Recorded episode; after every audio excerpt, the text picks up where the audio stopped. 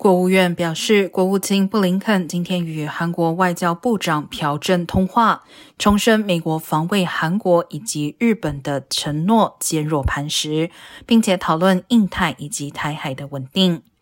国务院发言人普莱斯在声明中指出，关于韩国一起努力改变与日本的关系，确保朝鲜半岛完全无核化，布林肯对此表达他的感谢之意。此外，普莱斯也提及，布林肯还与朴正讨论印太地区的稳定，包括台湾海峡在内。